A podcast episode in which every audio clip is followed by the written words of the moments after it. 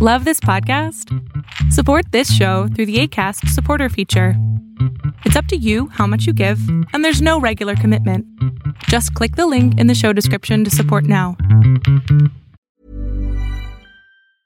Hi, I'm Daniel, founder of Pretty Litter. Did you know cats tend to hide symptoms of sickness and pain? I learned this the hard way after losing my cat, Gingy. So I created Pretty Litter, a health monitoring litter that helps detect early signs of illness by changing colors, saving you money and potentially your cat's life. Pretty Litter is veterinarian developed, and it's the easiest way to keep tabs on your fur baby's health right at home. Go to prettylitter.com and use code ACAST for 20% off your first order and a free cat toy. Terms and conditions apply. See site for details. The opinions expressed in this podcast are those of the participants, not of Reuters News. Experiences like this that, that led General Pete Schoomaker to compare JSOC during this period to, to a brand new Ferrari that was being kept in the garage out of concern that if it was taken out to, to race, the fender might get dented.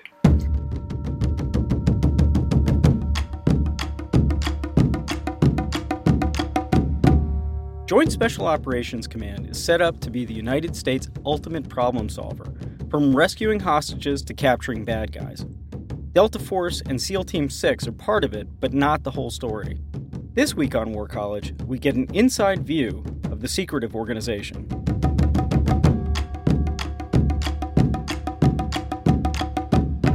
You're listening to War College, a weekly discussion of a world in conflict focusing on the stories behind the front lines. Here's your host, Jason Fields. I'm Jason Fields, Reuters opinion editor. And I'm Matthew Gault with War is Boring. Today, we're talking with veteran war reporter Sean Naylor. He began his career writing for Army Times. He's written several books and is a contributing editor at Foreign Policy. His new book is Relentless Strike The Secret History of Joint Special Operations Command. A recent review of the book goes so far as to accuse Sean of exposing valuable secrets that should have remained hidden. For a journalist, that's kind of a rave. Thanks so much for joining us. Uh, thank you guys for having me. I appreciate it. So, could you just start off by simply telling us what uh, the Joint Special Operations Command is? Joint Special Operations Command, or JSOC as it's uh, more commonly known, is the command that, that runs the United States' most sensitive special operations missions.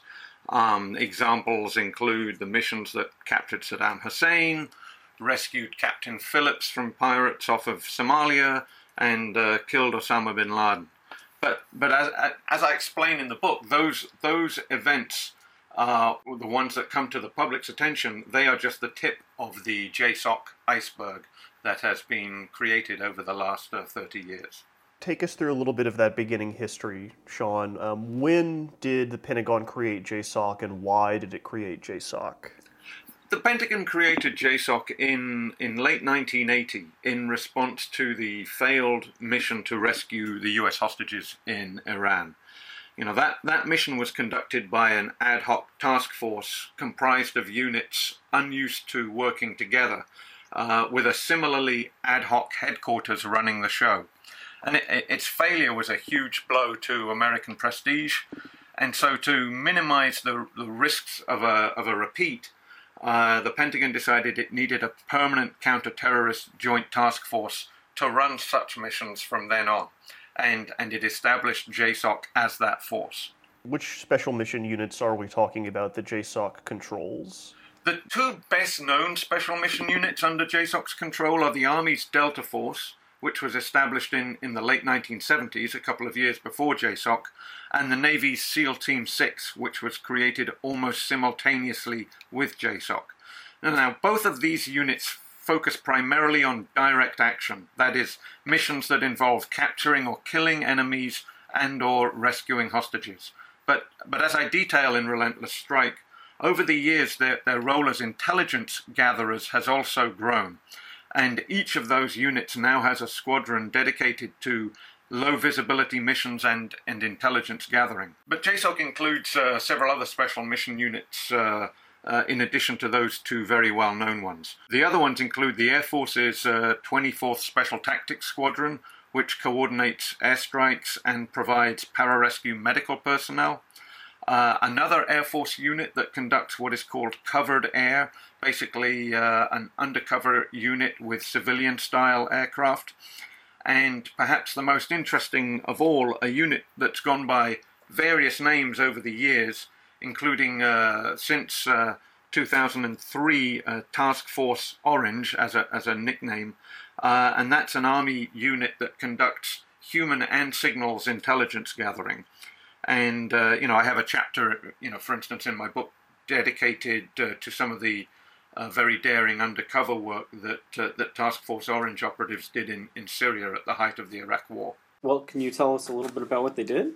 They infiltrated uh, Syria, I believe, prior to the onset of hostilities with, with, uh, with Iraq, as part of a plan to try to get operatives in as many countries around Iraq as, as possible. Once the fight in Iraq became uh, a fight against Al Qaeda in Iraq, that program of infiltrating uh, U.S. operatives into JSOC operatives into uh, into Syria was used to conduct espionage against the foreign fighters that were flowing through uh, Syria and swelling the ranks of Abu Musab al Zarqawi's uh, Al Qaeda in Iraq organization. So, I mean, the, the, some of the stories I relate in, in my book, you know, include, uh, you know, actually breaking into Al Qaeda foreign fighter safe houses in Syria with lockpick kits and copying all the data there and you know, really old school uh, espionage stuff with disguises and secret recording devices on their persons and, and so forth and so on. Stuff that sounds like a Mission Impossible movie, almost. Uh, yes, m- maybe. Probably with fewer explosions. At least if things were going right. Um, so, can I just ask? I, I, know it's uh, going backwards a little bit, but um, JSOC and uh, the Special Operations Command? Because there is a separate Special Operations Command, is that right? There, there is a, a, U.S. Special Operations Command, but it did not come into existence until about 1987. Um, so when when JSOC was created, there there was no four-star headquarters that uh, that you know had oversight of all U.S. Special Operations Forces the way that there is uh, that there is now with U.S. Special Operations Command. Okay, so uh, so special oper- so which actually is in control then? Well, so Joint Special Operations Command um, is the command that is sometimes referred to as the National Mission Force, and uh, when the U.S. government uh, wants something accomplished in a particular part of the world that it want you know it it will give that mission if if suitable to uh, to JSOC. U.S. Special Operations Command for most of its existence was a sort of a what's a, what's called a Title X headquarters, um, which means that it was in charge of sort of training and equipping uh, forces, but it it's, it wasn't an operational headquarters. Once once a JSOC force was sent to the Middle East, for instance, it would come under US Central Command. SOCOM is the administrative headquarters for JSOC, um, but it's not uh, it's not the one that's running the missions. Quality sleep is essential. That's why the Sleep Number Smart Bed is designed for your ever evolving sleep needs. Need a bed that's firmer or softer on either side? Helps you sleep at a comfortable temperature? Sleep Number smart beds let you individualize your comfort so you sleep better together. JD Power ranks Sleep Number number 1 in customer satisfaction with mattresses purchased in-store. And now, save 50% on the Sleep Number limited edition Smart Bed for a limited time. For JD Power 2023 award information, visit jdpower.com/awards. Only at a Sleep Number store or sleepnumber.com. Life is full of awesome what ifs, and some not so much, like unexpected medical costs. That's why United Healthcare provides Health Protector Guard fixed indemnity insurance plans to supplement your primary plan and help manage out of pocket costs. Learn more at uh1.com. Okay, all right, thanks. That, that, helps a lot, actually. Um, so, During the uh, first 20 years that it's been around, um, how often do they get to run missions? I mean, how often do these missions actually take place? JSOC ran quite a few missions or, or conducted quite a few missions in the, its first 20 years, but they weren't the sort of missions uh, for which JSOC was originally conceived. While JSOC personnel advised other countries' special operations forces, uh, you know, in you know, who were conducting hostage rescues in places like Sudan, Thailand, and even Curacao, the closest JSOC got to doing its own missions of that type was in 1985, when the command twice deployed uh, task forces to the Mediterranean prepared to rescue the hostages on TWA Flight 847, which had been hijacked by Shia terrorists and eventually flown to Beirut, as well as the Achille Lauro, which was a cruise liner hijacked by Palestinian terrorists and sailed around the eastern Mediterranean. But on each occasion, the, the White House never gave the green light for action. You know, and it was experiences like this that, that led General Pete Schoomaker, who commanded JSOC in the mid 1990s, to compare JSOC during this period to, to a brand new Ferrari that was being kept in the garage out of concern that if it was taken out to, to race, the fender might get dented. That's the story of why JSOC didn't didn't conduct the sort of missions that it uh, that, that it was originally created to conduct, the sort of the classic hostage rescue missions that uh, you know that that seemed to be sort of all the rage in the in the late 70s.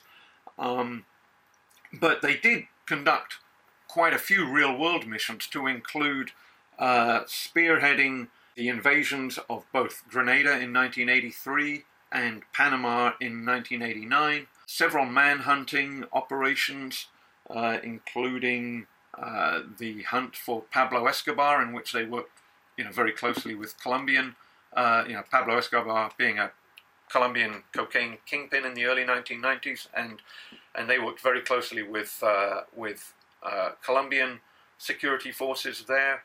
Um, the hunt, uh, unsuccessful hunt at the time for uh, Mohammed Farah Aidid, the uh, Somali warlord, um, which which ended in the uh, October 1993 Battle of Mogadishu, memorialized in, in the book and the, and the movie Black Hawk Down, as well as in the aftermath of the Dayton Peace Accords in the mid 90s. Uh, JSOC was given the mission of hunting down Balkan war criminals uh, to be put on trial uh, at The Hague. And and they were actually very successful with that, if if I uh, understand right. Yes, yes, yes, they were. Um, there were there were quite a number of uh, successful snatches and and or in, in, in one or two cases kills in that period in, in the Balkans, and they involved some um, sort of some fairly out of the box methods as well, uh, including you know, in, in, at least one case, I believe, a catapult net that was fired at a moving car to to ensnare it and immobilize it, so that uh, operators could then emerge from the hedgerows and smash the windows in and, and drag their target out. Um, and do they have a lot of things like that? I mean, do they? uh, that does sound like something I've never heard of before. Yeah, they, they probably had a few. I mean, I know that they were experimenting with ways to remotely uh, sort of interfere with, with cars by, by that period. Um, so, uh, you know, I, I one suspects that for all the sort of juicy detail that's that's in my book, I would imagine that the the stuff that uh, these days might be the most cutting edge is, is you know is probably retained in just a few uh, a few mines in uh, at, at, Fort Bragg and uh, Dam Neck, Virginia. All right, so they go through these first kind of 20 years and then September 11th happens. Um, what kind of position was JSOC in at that time, and then how were they used in the first few months after September 11th? On September the 11th, 2001, JSOC was actually about to start one of what had become the, uh, its sort of massive quarterly exercises, uh, which were called Joint Readiness Exercises or JRXs. And, and this one had uh, JSOC Task Force headquartered at a military airfield in Taszar, Hungary, with small elements scattered uh, all across Europe. And the, the focus of the exercise, as with most such JSOC exercises by then, was a was counter proliferation. JSOC had in the 1980s been handed the mission for uh, of, of counter-proliferation of weapons of mass destruction. Um, and this, this exercise was sort of a, a sort of a loose nuke exercise. But the exercise also exemplified what, what many insiders felt had become uh, a problem, uh, which was that JSOC had, had become wedded to this operational template in which a big headquarters and many hundreds of personnel had to be airlifted on dozens of transport aircraft to conduct any mission that JSOC was given. Um, and in the critics' eyes, this, this robbed JSOC of its ability to respond nimbly, uh, let alone clandestinely. Right. Yeah. Not very stealthy. If it takes uh, it takes a whole squadron to get you there. If you have to fly C5 after C5 or C17 after C17 big transport aircraft anywhere, um, it's very difficult to keep that secret uh, from the locals. Someone's going to notice. Yeah. So- someone's really going to notice. The the initial plans on, on how to use JSOC in in the in Afghanistan in the immediate wake of 9/11 uh, sort of seemed to confirm the the sort of critics' view that JSOC had become this sort of unwieldy, top-heavy organization. You know, the JSOC commander at the time, Major General Dell Dailey, wanted to use JSOC to make a statement rather than to sort of to hunt down and, and kill the most senior Al Qaeda and Taliban figures. Although it, should be said that he was probably coming under some pressure from, from his military and civilian chain of uh, command uh, in, in this regard. Uh, so JSOC actually spent a number of weeks planning a raid on a fertilizer plant in northern Afghanistan that some sort of very thin, dubious intelligence reports uh, had suggested might be a, a chemical or biological weapons facility you know, and the, the idea was that Delta Force were going to uh, assault this this facility. But when the, when the lead Delta Force planner in, in JSOC's planning team proposed a, uh, a very stealthy raid, Dailey, the JSOC commander, got, got angry and indicated that you know what he actually wanted was a big televised production. Now, in the end, the, the, the, the raid didn't happen as as JSOC found out that it could it was initially looking at targets in northern Afghanistan because it thought it was going to have to fly out of uh, Central Asia in, into Afghanistan um, to do the raids. But uh, once it found that it could base itself on the island of Masirah off of Oman and use an aircraft carrier uh, to launch raids into the Taliban's heartland in southern Afghanistan, uh, the targets in northern Afghanistan just faded in importance, which was probably just as well because the fertilizer factory turned out later to be just that. I guess we saved uh, ourselves a little bit of embarrassment there. Is uh, Joint Special Operations Command likely to be participating in a fight against uh, Islamic State? If so, uh, what kind of roles would you think it would have? Yes, uh, it, it already is participating in, in, in that fight and has been actually for some time. JSOC uh, has a task force operating out of uh, Iraqi Kurdistan, um, uh, basically working with the CIA to target uh, Islamic State leadership. Um, so when you hear about a drone strike taking out a senior Islamic State figure, there's a good chance that a JSOC targeting folder was, uh, you know, at the root of, of, of that, and JSOC has its own has its own drones that are that are conducting those uh, those missions.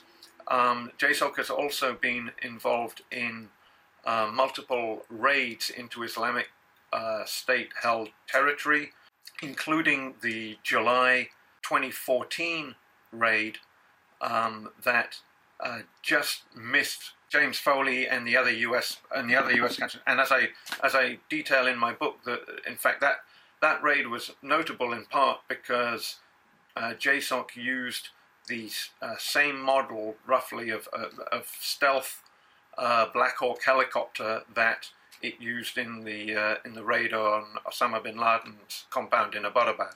You know, one of which uh, famously crash landed at the compound. Right, in which they then uh, at least made an effort to destroy so that the secrets wouldn't uh, be made available to the Pakistanis, right? That's right, but un- unfortunately, the, the I, whatever they used, probably thermite grenades to destroy the airframe, left the uh, left the tail uh, boom intact. So there's one thing that you mentioned really early on when we're talking about the various constituents uh, that fit under JSOC. I'm just really curious about the stealth aircraft. Um, you, it, you, said it was part of the Air Force, and uh, do they? How do they operate? I mean, do they look like commercial liners, or? Yeah, and I just want to be clear on the on the on the terminology. So the stealth helicopters that I was talking about are are the ones with stealth stealthy characteristics, but they're military helicopters, sort of like a stealth fighter. Same same idea.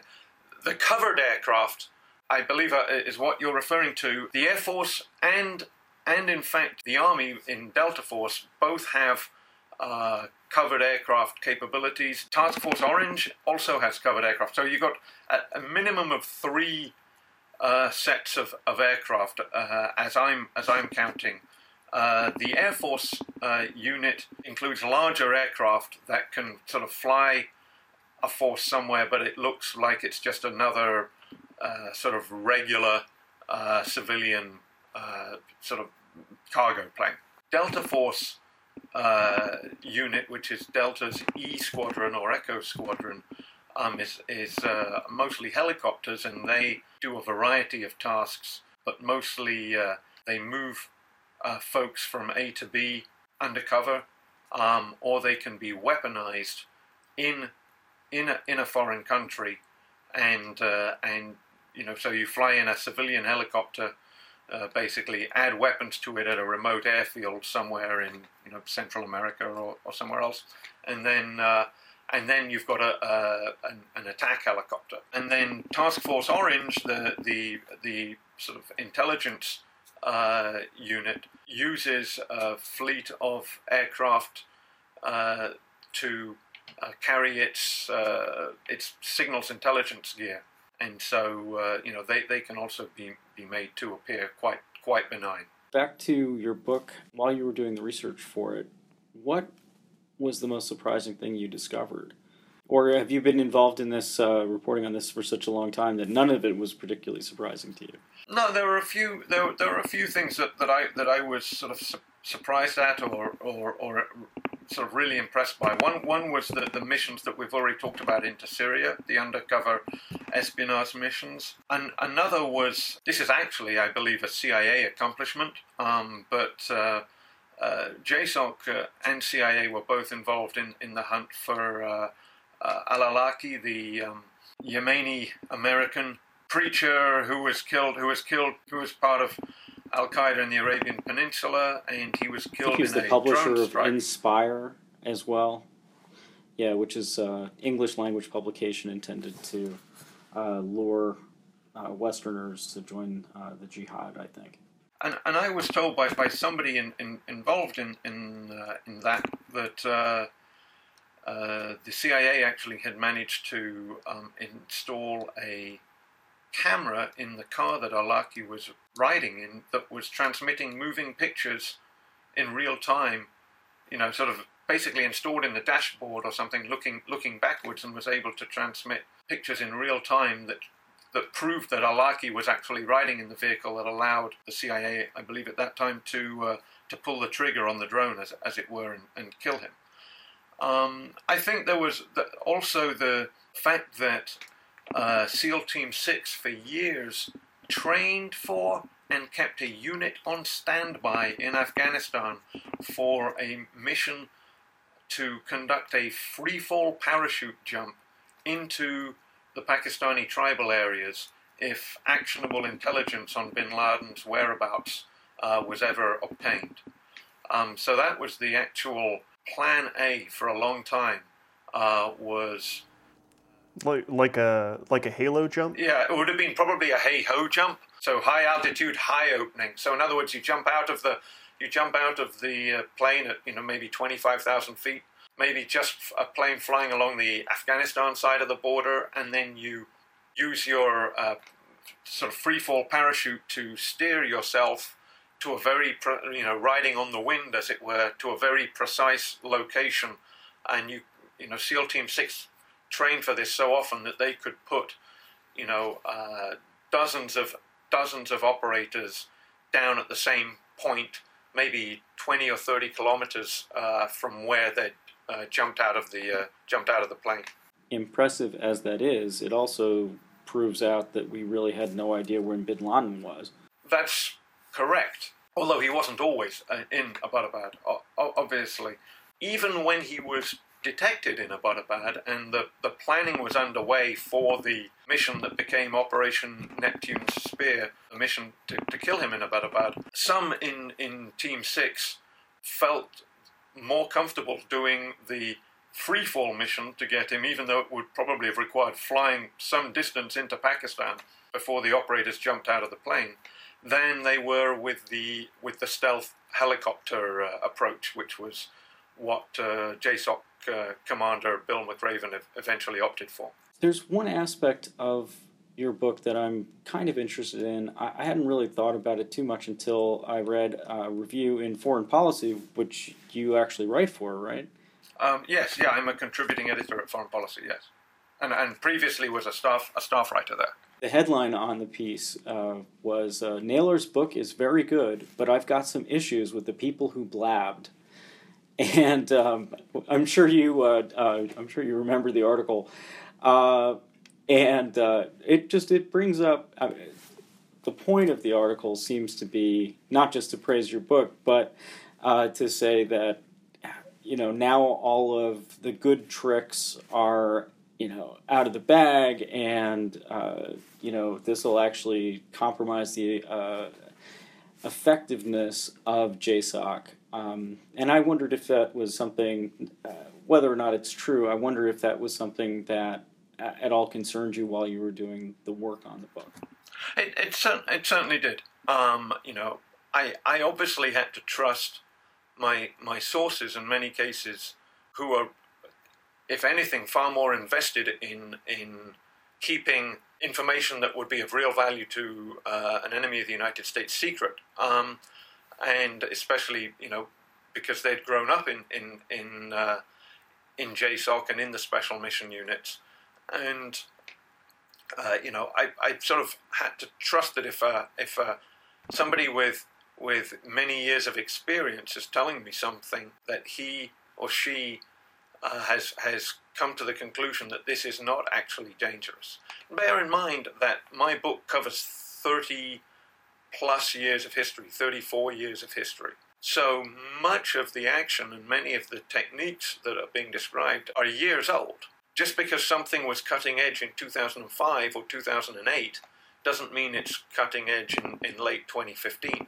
So I mean that would be one one obvious uh, uh, point that I that I would make. And I actually kept a number of names, for instance, out of the book at, at people's request.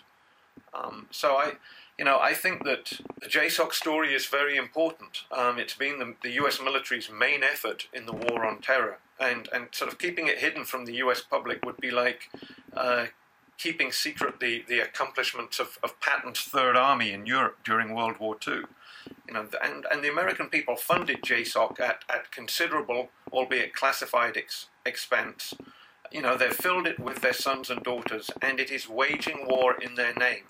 And others disagree, and I respect their views, but I, I think the American public has, has every right to know the history of this command and, and its extraordinary people. Well, thank you very much. I think that's the perfect note to end on. Um, so, Sean Naylor, uh, it's uh, terrific to speak with you today. We really appreciate your time. And uh, just also, uh, I figure it can't hurt to mention the name of your book again. Uh, it's also going to be posted uh, along with links to everything else. Um, Relentless Strike The Secret History of Joint Special Operations Command. And is that available now? Oh yes, it's yes, it is available. It's very good. Yeah. Okay, so and uh, then uh, last but not least, I just uh, want to beg our listeners to, uh, if you like this, please uh, subscribe to the podcast and comments uh, on iTunes or SoundCloud are very much appreciated. your ratings, for good or for ill, uh, can help decide the uh, fate of this podcast. So, once again, Thank you all very much. Thank you. Thank you, Sean.